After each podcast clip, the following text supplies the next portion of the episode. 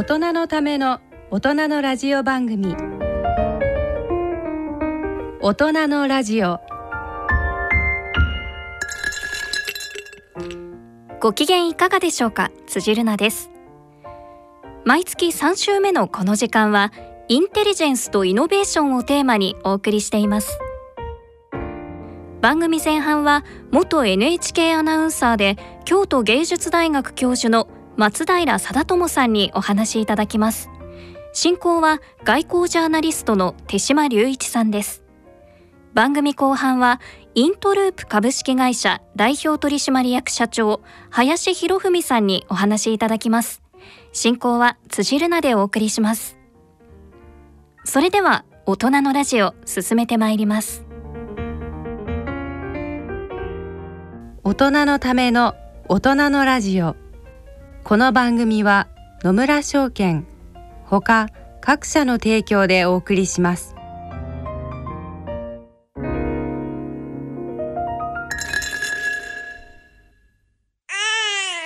人生100年時代100年の人生をどのように生きていますか？大きくなったらケーキ屋さんになりたい。結婚しても今の仕事が好きだから続けたい。自分が作った料理で世界中の人を幸せにしたい。いつまでも元気でいたい。80歳でフルマラソンを完走したい。夢はどの世代でも大きく広がる。あなたの人生夢無限大。でも必要なものは？健康家族友人そしてお金。あらゆる年代に合わせたサポートでいつでもあなたに寄り添います。今からずっとこれからもっと。人生100年パートナー野村証券。それ野村に来てみよう大人のラジオ。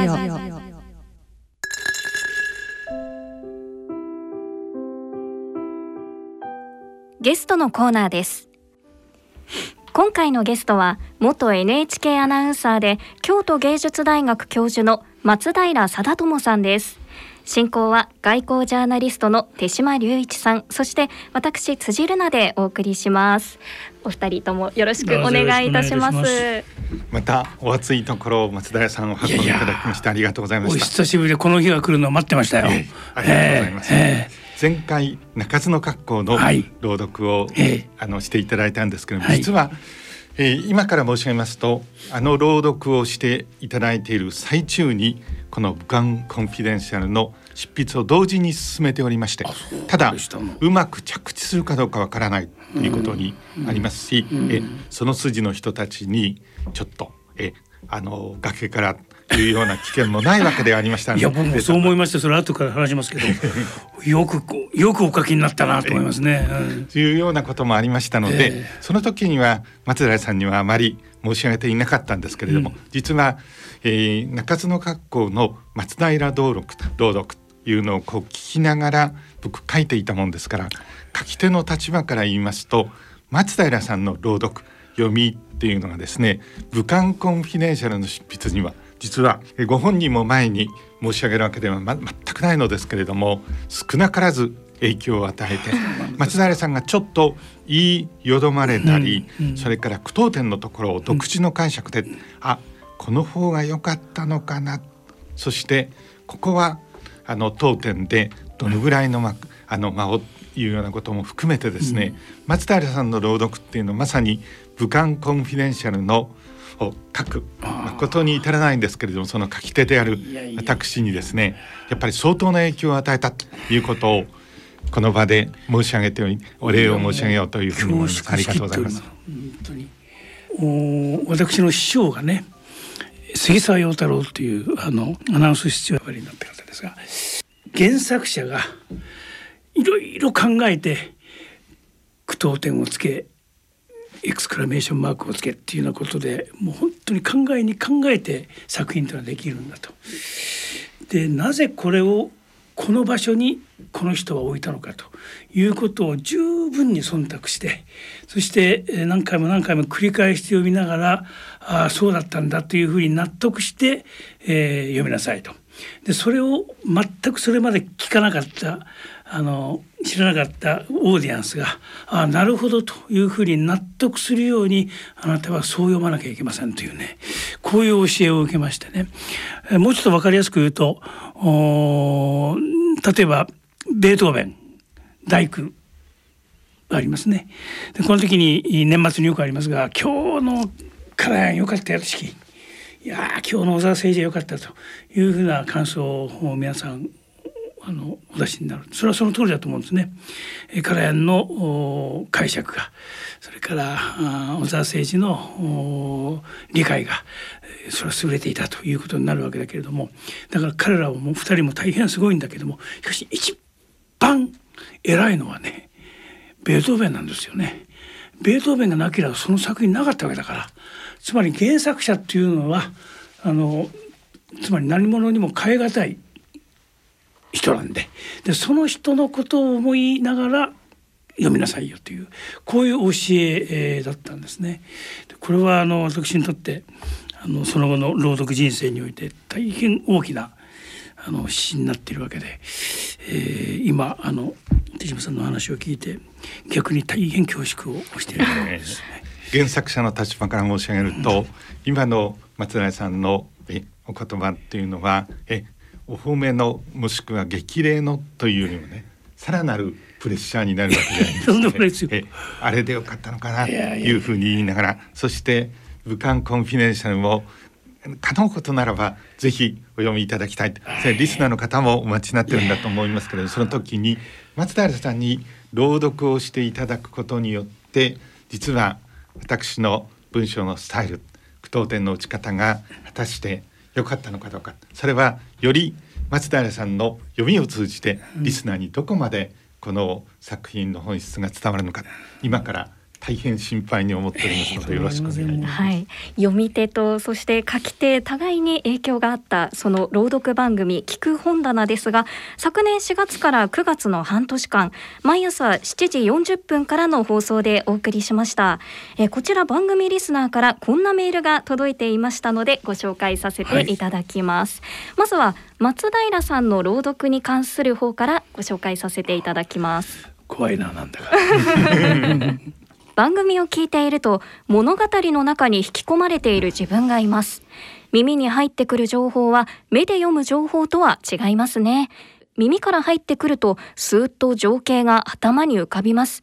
目から入る情報はゆっくり情景を考え思い浮かべながら頭に描きます。この放送を聞いていると朗読の楽しさが分かってきます。松田さんでも全体には普通はですねえ耳から入ってきてわかる。それが、えー、本当にメッセージが届くっていうことなんですけれども文章の場合は繰り返して読むこともできますし多少ごとごとしていてもくだくだした文章でもですねなんとかわかるという点で実は朗読よりもあの難易度が低いのかもしれない。それだけに至らない文章も僕らも含めて多いんだというふうに思うんですけどやっぱり読んで朗読をして伝わるというあのそういうスタイルになっているリズムがあるってことは大変重要に思うんですがいかがでしょうか？けどもあれですよ手島さんはそういう最初の部分におっしゃったようなあのデメリットは何にもないですよ。あの手島さんの本当読みやすかった。うん。強調するところはボンボンボンボンって言葉を重ねたりねフレーズを重ねたりねでのんびりするところはのんびりしたりそれと後で出てくると思いますけどもコンフィデンシャルでも出てくると思いますがとにかくまあ彼のあのファッションだとか料理だとかねそれから古美術だとかねそういったものをもう驚嘆に値しますね。その知識という教養といいね、はい、そんなのがこう相まって大変深みのある文章になっていると思います、はい、読みやすいございます、はい、たくさん届いているのでどんどんご紹介させていただきますね。毎朝ラジオでこの番組を聞くことが楽しみで仕方ありません。松平氏の声やアクセントのちょっとした違いで人物の表情話の展開が変化し絶妙な表現力に感嘆させていただきながら聞き入らせていただきました。番組も終盤を迎えちと寂しい気分にもなります。これまで読書にあまり興味がなかった私ですが自分でも声に出して読んでみようかと思っております。ありがとう。これ本当にあったんですよこれ。本当本当のメールです。ありがとうございます。はい、ではどんどんご紹介させていただきます。続いてです。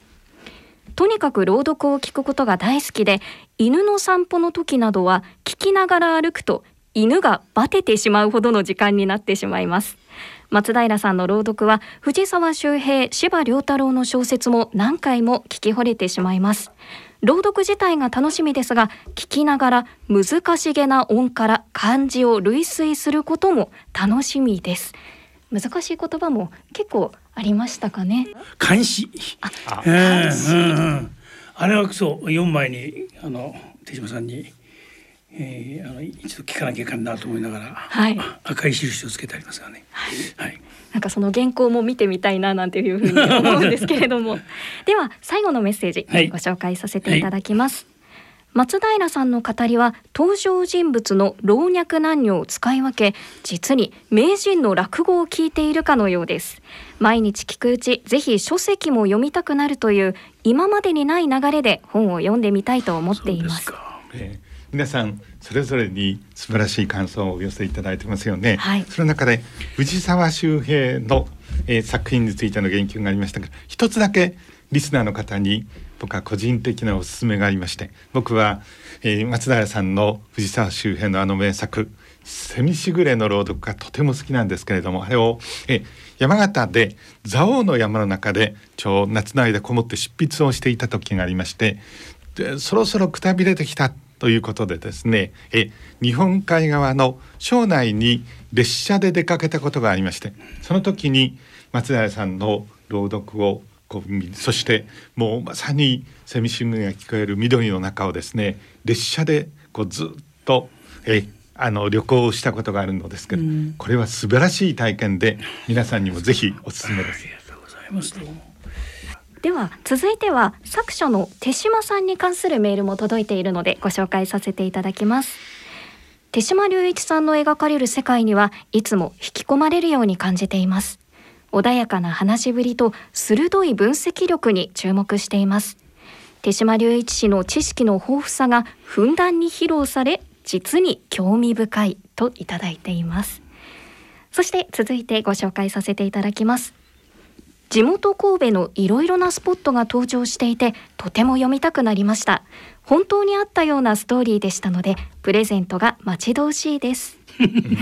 僕は謙遜して松平さん申し上げるわけじゃないんですけれどもそんなに料理だとか日本の古典芸能にその造形があるような人間ではないんですけれどもただそういう場にジャーナリストとして居合わせてることはあってそのところを書こうという時にはやっぱりその現場にいた、えー、東大一流と言われるような方々例えば茶道師でいうとですね熊倉勲先生この方の文章も素晴らしいんですけれども熊倉先生にご迷惑だと思うんですけれどもえこう尋ねて「えまだ聞くんですか?」などと言いながら「えまだあの優しく教えてくださったりいうようなことがありますのでそれは知識というよりはその場にジャーナリストの行幸で居合わせてその方々にこう確認をするこういう表現でよろしいですねというふうに言って書いているということをちょっと申し上げておこうと思います。いやいやそれはもう大謙遜でねあのあれですよ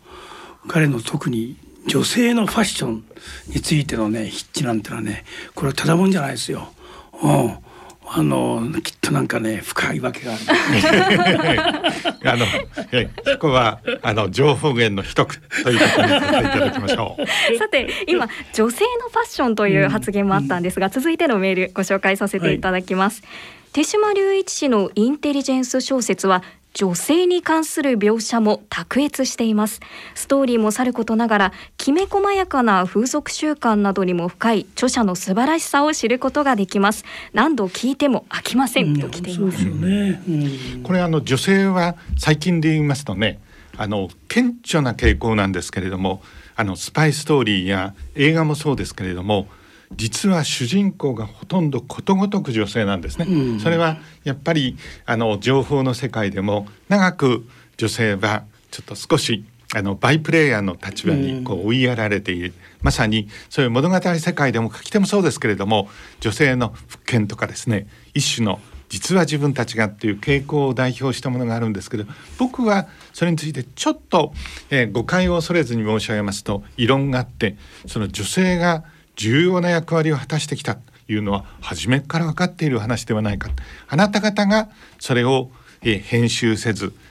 書かなかっただけではないかというような気がしまして僕があの最初にあのインテリジェンス小説として手がけた「ウルトラダラーンの」うん、えまさしくえ主人公の一人は女性の外交担当の官房副長官でありましたし、うん、随所に出てくるので、うん、やっぱりこういう情報の世界でも女性の活躍しかもチャーミングな女性の活躍っていうのは僕の体験では大変重要に思います。なるほど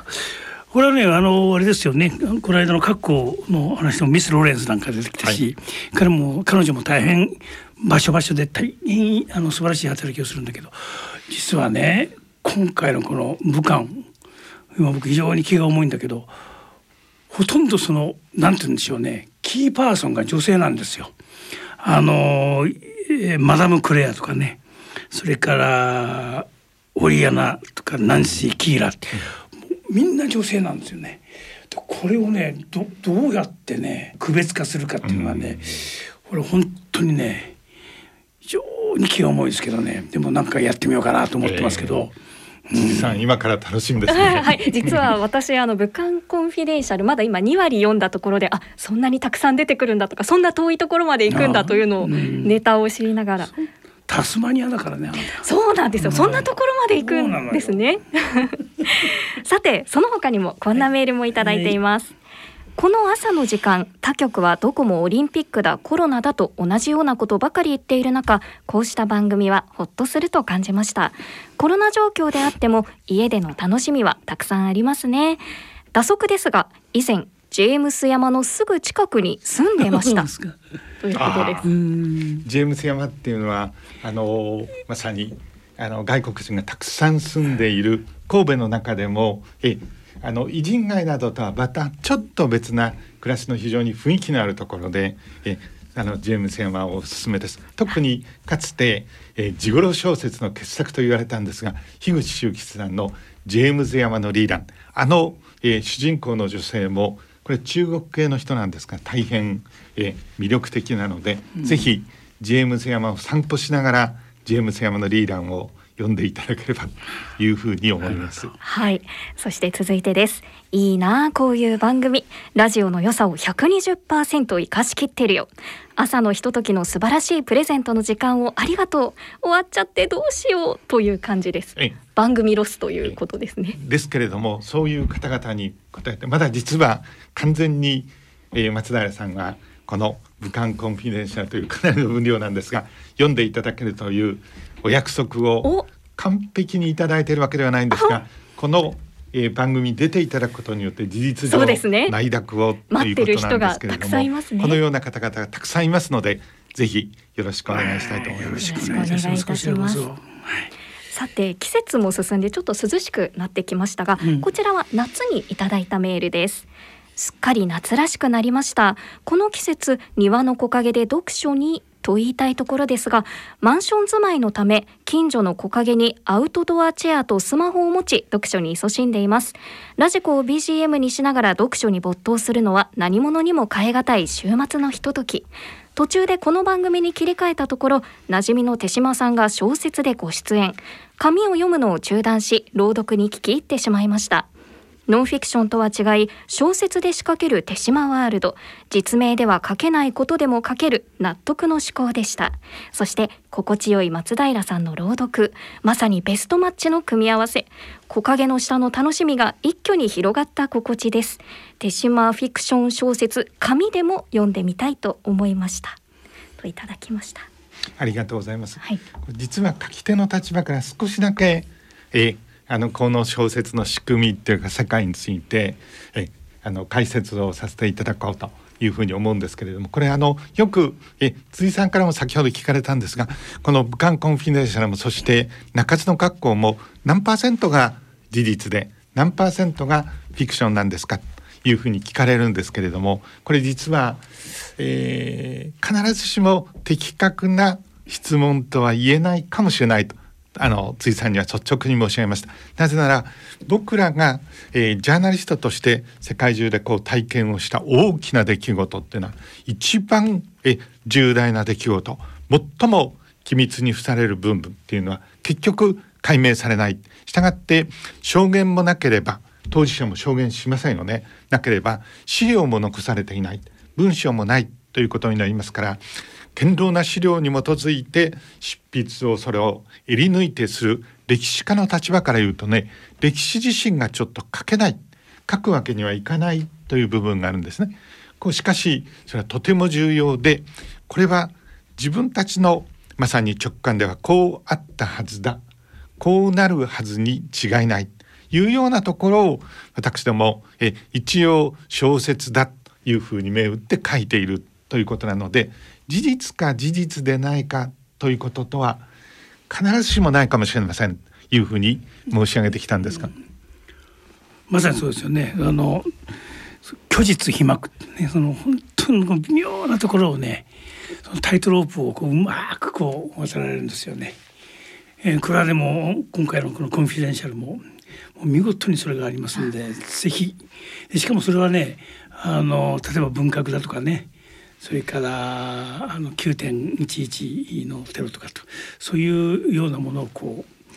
えー、現実世界にその都度こう引き戻されながらしかし物語は進行するというね実にうまい書き方してますので、えー、してますというししていらっしゃいますので、はい、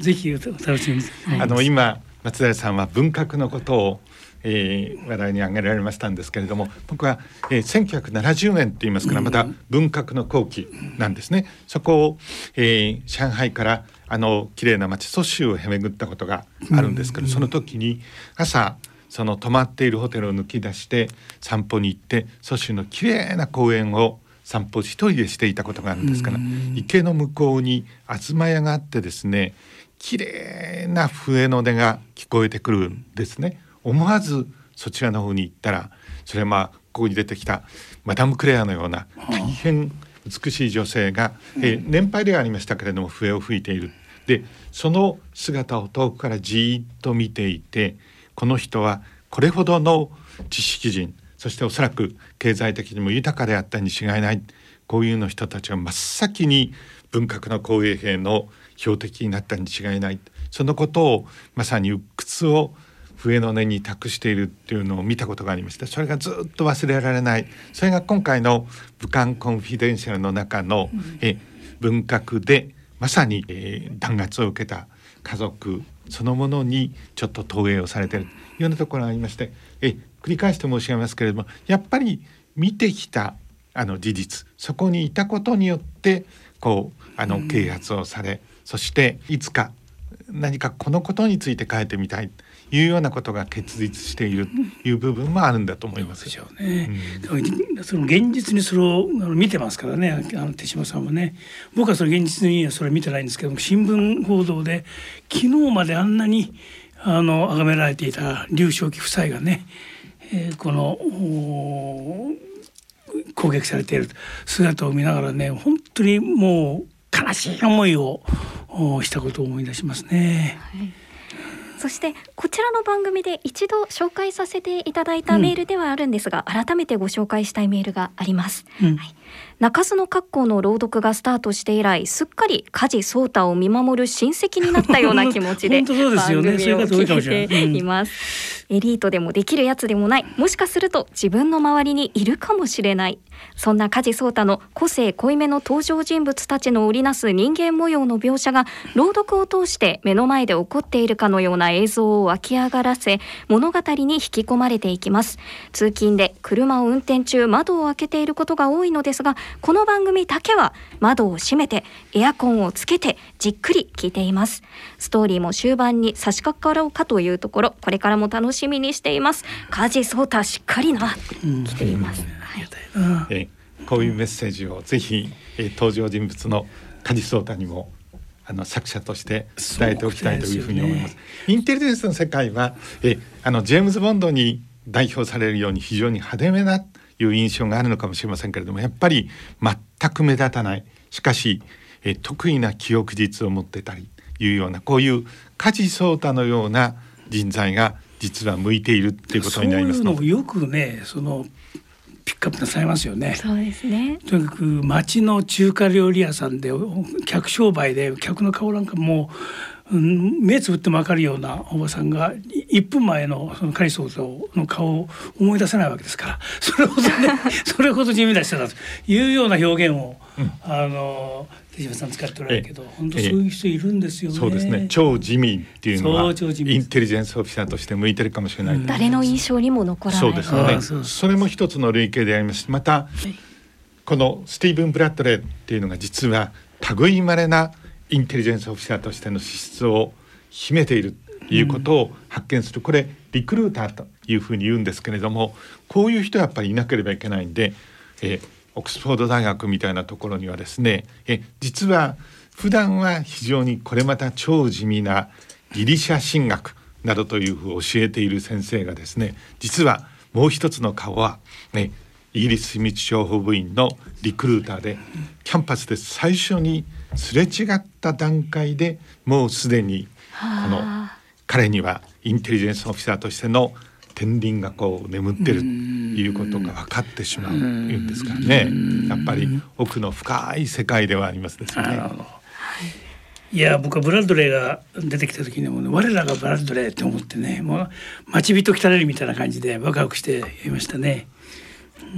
実はこのスティーブン・ブラッドレーという人の操る日本語はこれも松田屋さんに一度機会があればぜひ聞かせて差し上げたい思うほどた居住まいの正しいっていうのがなんですけどこれ実は、えー、少しおしゃべりのしすぎではあるんですけれども鎌倉山にですね通称ピンクハウスというお家があってそこでこれイギリス秘密情報部や外務省から託されてえ有名な大村先生という人が1対1で住み込みでずっと鍛え抜くんですね。もともと大変あの天分のある人たちですからそうして鍛えられてれば瞬く間にうまくなるんですけれどもでそれがあの最初の、えー、ウルトラダラーの中にちょっと著述をしていたですけれどもさりげなく書いていたんでほとんど気づかれないと思うんですけれども、うん、去る高名な日本の文芸評論家というか書評家の方がこれ全体としてはとてもよくできた話なんだけれども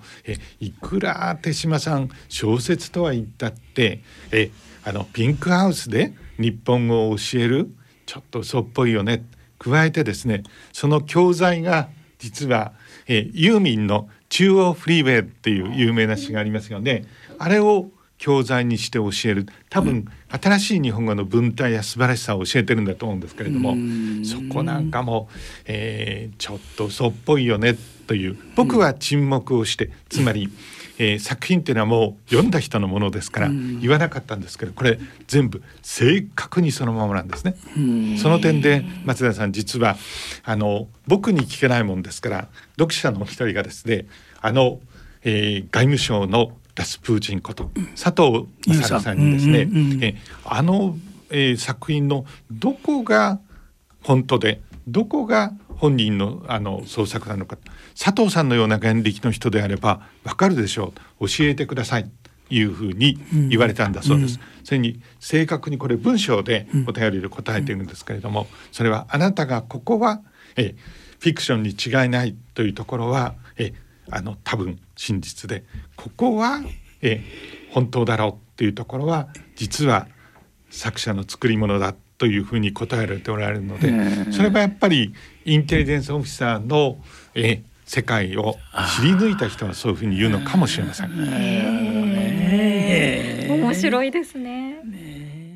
さてお二人手島さんと松平さん NHK の中で同じ時期に一緒に働いていたことがあるんですよね。これは僕から申し上げなければいけないんですけれども 僕は謙遜して全く申し上げるわけじゃないんですけれどもあの放送の世界でね NHK を代表するような若い頃からあの読み手でありそしてあの表現者でありアナウンサーであり松平さんはもう本当に光り輝くような一般に存在。僕らはあの現場をこう巡って特に永田町のドブの川の外をこう遊泳している。えあの一線の記者ですか。らあの接触はほとんどないでおそらく普通だったらないままちょっとした番組でですねえあのあらかじめ決められた質問に対して松平さんはそんなもの読まないんですけれども ああらかじめ決められたあのえー、セリフに従ってプロンプターに映ってるので僕らが見るとすぐ目が映るなので分かってしまうんですけど そういう関係にとどまっているはずなんですが僕は松田さんと長時間総選挙の,、えーあのえー、一緒にどんどん中継もどういうふうになるかわからないのもさせていただいたことがありますしえその後ワシントンとそして東京のアンカーマンとしての松平さんとのやり取りもさせていただいてこれは前にもしかするとちょっとご紹介したことがあるかもしれませんけれども当時えあのクリントンね。えあのビル・クリントン大統領のモニカ・ルインスキー事件というのが起こって、はい、その時に一般的には僕らが書く NHK のニュースではえあのモニカ・ルインスキーとクリントン大統領との性的な関係がというふうに 書いてあるんですけれども、はい、あのワシントンのスタッフはこれ松平さんにこれを読んでいただくのはというふうに言われたんですけれども僕は一般には言ってるんだからどうぞって言って松平さんが呼び始めた時にも、はい、ご本人にやっていただいた方がさらにいいんですけれども驚愕しましたね。モニカ・ルインスキー城とクリントン大統領との性的な関係がとてもリアルで あそうなのかというふうにそういう関係でその後えあの時世界はというのでワシントンに来ていただいてねあのお招きしたこともあってあの松平さんにと、え一緒に仕事をさせていただいたということは我が比較的短い NHK の人生の中ではですね本当に幸せでした。いやあの今ちょっとお話にあった選挙開票速報のをね、はいえー、BS でやったんですよで当時 BS ってあんまり普及してなくて、えー、だからその世間的にはあんまり評価なかったんですけど局内の視聴率はあれ最高だったと思いますよ。とにかくその開票をや他のその係の人やってる間に次何喋ろうかっつってですね彼いろんなモザイクを持ってきてですねこれやろうこれやろうってあれは楽しかったですね。これはまたちょっと背景説明をしますと、つまりあの実験的な番組は NHK としてもしてみたい、しかし選挙っていうのは事のが神経質で管理職も全員出てきてみたいなのでですね。それでちょっと心配である。なので、え当時はまだ十分市民権を得ていなかった。そこであのえ松平さんは違いますけど僕の規格外のものにちょっと言ってやっぱりあの Q&A なんかがあったものがえー、そのままっていうので言うと放送はたちまち死んでしまうというで松平さんはもし用意したとしても全くその通りしないわけですから。いやあれは局内視聴率は最高だったと思いますよ。うんあの局内歩いてますとみんなに声かけられましたからね。さてあの NHK 時代のお話というのはお話尽きないと思うんですが、うん、少し朗読の方に話を戻しまして、はい、はい、え松平さんの朗読の原点についてお話しいただきたいなと思うんですがなんかここ初めて読んだものだとか大切にしていることだとかあるんでしょうか？初めて読んだものは何でしたかね？もうちょっとそれは忘れましたけども。一番大事にしてるのはさっき申し上げたそのこの作者がどういう思いで句点をつけ当点をつけクエスチョンマークをつけ、えー、といったようなことを何回も読んで理解をしてその理解のように理解のままに声に出せと。でそれをはあの初めてその時に聞いたオーディエンスがなるほどなと思えるようにそう読みなさいというその杉沢太郎っていう、まあ、前のアナウンス室長が喋ったこれが私の原点ですね。うん、であの声じゃないんですよ。声はもう皆さん今お聞きのように僕悪いですね。いいか悪いかって悪いです。つまり響くような低音ではないしね、えー、例えば石坂浩二さんとかね、えー、あのなんだろう。他にもいいいい声の人いっぱいいますねあの和歌山源三なんてあんた知らないでしょうなそういうねもう低音のす 素晴らしい人なんかいるんだけどそこから比べりゃアホみたいなもんですよこれ。でもね声じゃないの。あの特に名前しますけどもものすごい声がいい人が猫を読んだんですよ。あの、はい、漱石のね。で我が輩は、うん、猫である名前は、うん、まだないみたいな感じでなるほどいい声でねすげえなと思ったけどそのそのうちだんだん変だなと思ってきたんですね。つまり漱石はそのように読んでもらいたくて書いたんじゃないんですね。読んでもらおうと思ってなかったかもしれないしつまりあれはその彼の表表一の表現でねそのくしゃみ先生の世評を切るというねそういうコンセプトだったわけで低音で節をつけながら、まあ、名前は、うん、まだないっていうな感じの作品ではない。でそうなるとね声の良し悪しとかあの皇帝だとっていうのはあんまり問題じゃなくてそのフレーズをいかにそのように読むかということなんだなということを思いあの体感しましてね。以後それがあの私の朗読する上でのバックボーンになっています、はい。ちょっと個人的に伺いたいなと思ったのが中津の格好を読んだ時に、うんうん、例えば朗読って結構特に小説だと解釈というところも人によって変わってくると思うんですが、迷ったところとかありましたどうしようかなと思ってこれ違うなこれ違うなって結局なんか僕ねあの鉛筆でね、はい、あのこう印つけるんですよね。それが読むたびに変わってるってことありましてね。ですごいのはね山本康江さんという武道の間のゆずるの読み手として大変有名ですこの人は一切ね鉛筆を持つとで印をつけると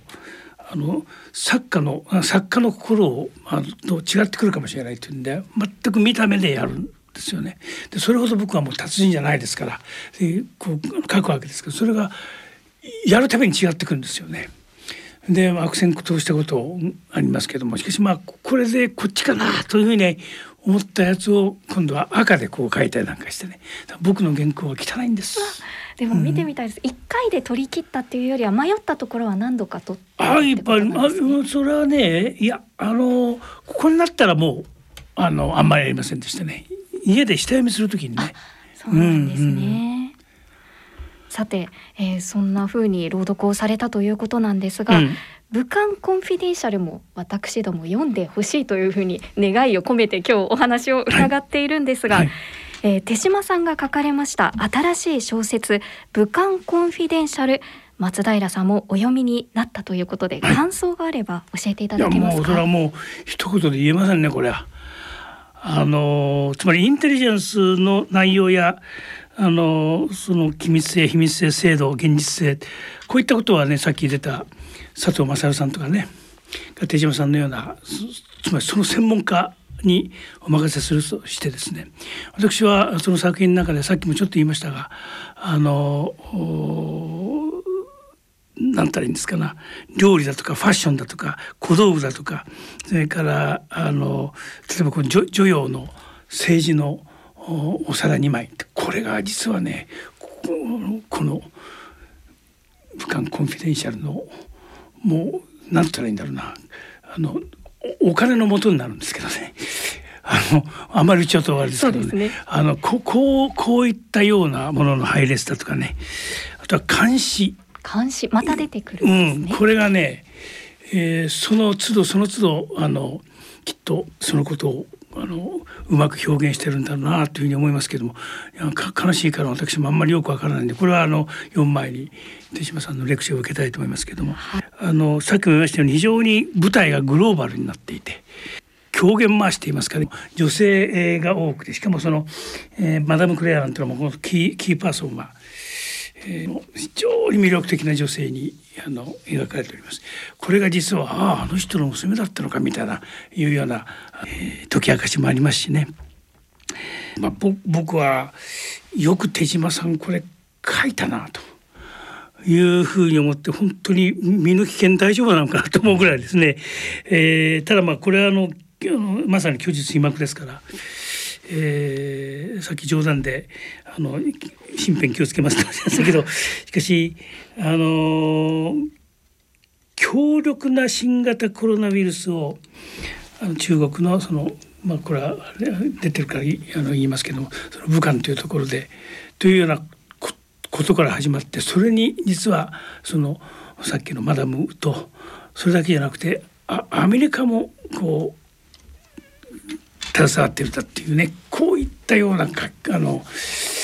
えー、筋立てっていうのはねなんか読んでてワクワクするんですよね。これはねあの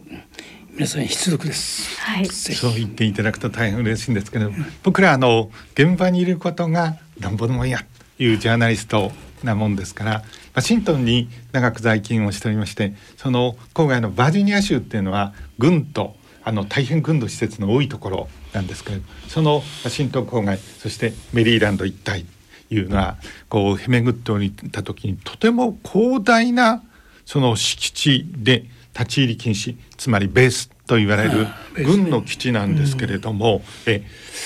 ここはって言ってもあんまり際立った看板もあるわけではないというようなことがあるのでそれを23度通ったことがありましてね、ここはというので見たらその後で確認をしたんですけれどもフォートデトリックって書いてあるんですね。でしばらくうかつなことにフォートデトリックどこだったのか僕はこの中津の格好のえー、ソータのようにですね、えー、特殊な記憶装置も持っておりませんので しかし気になっていて、あれどこかでっていうそれは、えー、旧日本軍とそれから極東裁判の時のあの裁判のことを調べておりました時にえ関係のあるフォートデトリック基地のそこにいたバイオテクノロジーやそれしてあの細菌戦ウイルス戦の専門家がですねえその極東裁判の時に当時731部隊は中国で、うん、えまさに人体実験をした。これは紛れもない事実なわけですけれども、それをさて訴追すべきかどうか。極東裁判はニュールンベルグの裁判と並んで文字通り人類の人道に対する罪を問う。このことの是非はいまだに議論がありますけれども少なくとも彼らはそうした、人道のに対する罪ということになればまさにウイルスや細菌の実験にえ人体を供していいのかということになりますから、当時のそれを見旗を掲げたアメリカにとっては大変重要な。したがって徹底的な調査に当たって、うん、おそらく最初はですねその石井中将をはじめとして、うん、えその731部隊に関連した人たちを極東裁判に連れてきて訴追をするというふうに決めていたに違いないんですがやがてえー、米ソの冷戦の幕が上がりということになってで当時アメリカは全体としてウイルス細菌戦の研究は遅れていたんですね。そのこともあってえ日本の方がこうあの進んでいるあの731ということがありますが徹底的な事情聴取が行われその果てに何が行われ方これ事実として申し上げれば石井中将以下の幹部はついに極東裁判で被告人としてき出されることはなかったわけですね。ここまでが今あの水面の上にある事実なんですけれどえアメリカ軍の当局者は明らかにここで一種の司法取引を取引をしたんでね。彼らを面積をするという代わりに。731部隊の膨大なデータをフォートデトリック基地にまさに持ち帰ったあそこにあったということにはあフォートデトリックが戦後のアメリカの冷戦期を通じたまさにウイルス細菌戦の削減地なのか。ここに天然痘やそしてさまざまなまさに株と言われるようなものがあってということになりでここで一種の遺伝子改改変後に遺伝子の機能獲得と言われるような研究もこう進んでいるということになりましたし9.11事件の時にはまさに僕もその予防薬を飲みましたけれども、アンフラックス、えまさに炭疽菌のえまさにそれがここから出たという大変重要なところに思い至ってそれが実はこの21世紀の今日世界を震撼をさせた新型コロナウイルスの時にこの2つの点線がこう結びつきつつあった。少なくとも事実としてはアメリカはえ民間のあの研究機関を通じてあの技術とそしてそのお金は出しているわけでありますから。その点であのトランプ大統領は今度の一連のコロナウイルスのですねまさに武漢ウイルスと呼ぶべきだと中国こそがまさに震源地だそれに対して中国政府はですね何を言ってるんだとアメリカが持ち込んだのではないかというふうに言ってこれはあのまさかと思った方がいたのかもしれませんけどこれは実はですねまんざら根拠のないことでもない。まさに水面下で。しかし本当の重要なところは中国政府も今自分たちのそして研究所からあの海鮮市場から口を関して言うわけがありませんよね。アメリカだって確かに資金提供の事実は認めるけど肝心なところは資金提供していないというふうに言ったりして。この点で冒頭でも申し上げたように世界の最も重要なそして本当に機密の高いものはですねえその時点では描かれない。将来とも描かれないかもしれない。いうことになりますのでそういう部分をこのまさに物語の形で埋めて問題提起っていうかですねそれをしておくことも僕らのということでこれをちょっと、えー、至りませんけれど挑んで挑んでみましたのでえあとは松平朗読いやいやいやしかしまあタイミング的にも本当に、はい、あの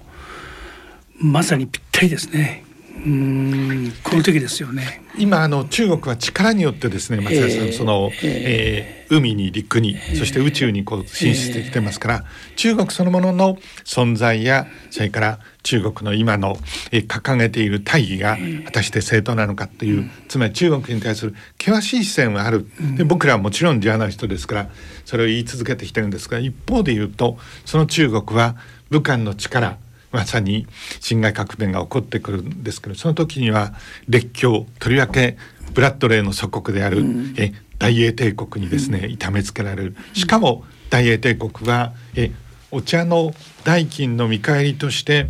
麻薬を使うわけですね。そのことについて面積されていいのかということにもなりますので、そこが出発点であるというようなことも含めてやっぱり公正に若い方々は知ってもらいたい。ただし説教しても松田さんなかなか伝わらないわけなんで、えこういう物語の形で、え単純な見方はいけませんよということを、まあ、アドバイスしたいなというような気持ちも少しあったかもしれません。いやいや。いや素晴らしいですね。本当そうですね。なんかそういうその、えー、ささくれ立つようなそういう感情をあの慰めてくれるのがこれはもうぜひ最後に言いたいんですけど彼はねヨーヨーマのチェロをね、はい、出してらっしゃるんですよね。これがねもう本当に僕はねあのシンパシーを感じるんですね。このヨーヨーマっていうのはね僕は本当に好きでねあのまあ、個人的に言うと「新シルクロード」っていう番組が NHK でありましてその時の音楽担当をしてくださったんですけどね、いやあの方のチェロをあのが大好きででそれがねところどころ出てくるんですよこの。武漢コンフィデンシャルがね、はい、そんなことも。ああ手島さんはこれを聞きながらほっとしてるんだろうなと思いながらね。ほっとしちゃいかんと思いながらまた休日被膜の世界に。そこに注目していただくのは書き手としてまた書き手冥利に尽きるんですけど実はそのえあのヨーヨーマのチェロを弾くあのまさにフォートデデトリックっていうですね知られざるアメリカ軍の巨大な基地、えー、生物科学船のですね作演地になっている。そこの生き証人のユダヤ人の研究者がいるんですけどこの人がフォートデデトリックのようだと言われている。その人がこうあのバルネリというまさに名機の中の名機でこう弾く。でこの人のところにアメリカ人のインテリジェンスオフィサーえ学校を訪ねていくそしてやり取りをしていく時にちょっと散歩に突然行くっていうくだりがあるんですけれどもそれはえ散歩に行ってる間に最大のつまり歴史に生まれた機密文書え731部隊の資料とそしてアメリカの手が汚れているかどうかというところをまさに読んでおけというようなことのあのにありましてね。そこのところですからあのチェロのあの部分っていうのはとても書き手として重要なでそういう人がいたのかどうかということについてはこんなに親しくさせていただいている松平さんにも機密にさせていただきたい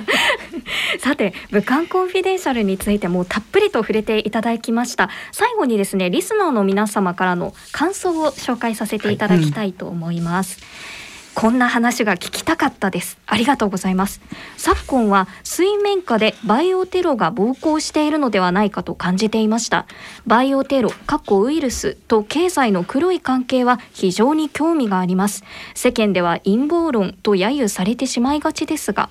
えー、下野市元甲子園球児の方からいただきました。そしてはいもう一つご紹介させていただきます。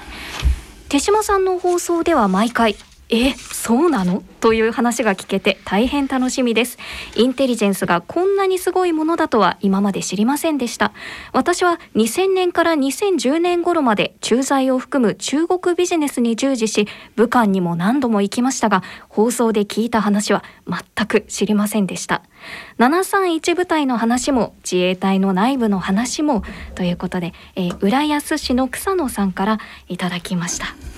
ありがとうございました。はい、この実はウルトラナラーは北朝鮮の偽札の話というふうに当時は読まれたんですけれども、よく読んでいただくと一番最後のところ一番肝心なのは偽札を作ってその偽札で何を買うのかっていうんですか実はえあろうことかウクライナの巡航ミサイルという当時全くそれをウクライナが持っていると知られていなかった技術ミサイルそのものをその偽札で買っていくということになるんですね。で中津の学校の冒頭はえそのウクライナのリビウという町を、はい、えまさに情景がこう立ち上がってくるほど素晴らしい朗読で松田さんに読んでいただいたんですけれども当時しかしあの皆さんは今頃今日ちょうど1年以上前ですから、今頃どうしてウクライナのしかも西の方のリビウあんまり聞いたことがないしみんな関心があるのかなみたいなどうしてこれが出てくるのかというふうに思われたんだというふうに思うんですけれども実は 僕にとっては重大なやっぱり意図を込めて近未来の事象ここがその削減値中心になるんだという思いを込めてえ外れることもあるかもしれませんけれどもそのように事態がこう推移をして読んでいただいた松平さんにご迷惑をかけずに済んだなと今はちょっと安心しています。もうここまで今日はたくさんお話しいただきたんですが、松平さん手島さんどうもありがとうございました。武漢コンフィデンシャル朗読していただけるということで よろしいですね。ありがとうございます。ありがとうございます。今ねあの下野の元甲子園球児さんからの,、はい、あの紹介がありましたけどもこの「武漢コンフィデンシャル」の最初はねそのもあのスティーブン・ブラドレともう一人そのマイケル・コリンズというあの素晴らしいあのインテリジェンスあの情報分野いるんですけどその人が 実はなんと少年野球のチームの監督だったっていうねそそういう記述から来るわけでねすごくこれのあの面白いんですよ。これ何なんだこれはっていうところから始まるんですよね。はい、でこのペンネームもきっとお好きでこのようなペンネームをつけてくださったってことですよね。実はそのティームの一員の中に重要な後に始まるインテリジェンスストーリーの幕が上がるというので、ね、まだ読んでいない方はえ僕の本でもいいですし松平さんの朗読でも結構ですから、ぜひお聞きいただきたいと思います。読んでほしいですし聞いてほしいですし、どちらもですね、はい。えー、番組では手嶋龍一さんがお書きになられたサイン入り武漢コンフィデンシャルを抽選でプレゼントさせていただきます。大人のラジオ番組ホームページよりご応募ください。なおこの武漢コンフィデンシャルの朗読はこの秋10月中旬をめどに毎週水曜日朝7時15分から聞く本棚でお聞きいただけるよう準備を進めてまいります。ぜひお楽しみに。本日はお二方どうもありがとうございました。ありがとうございました。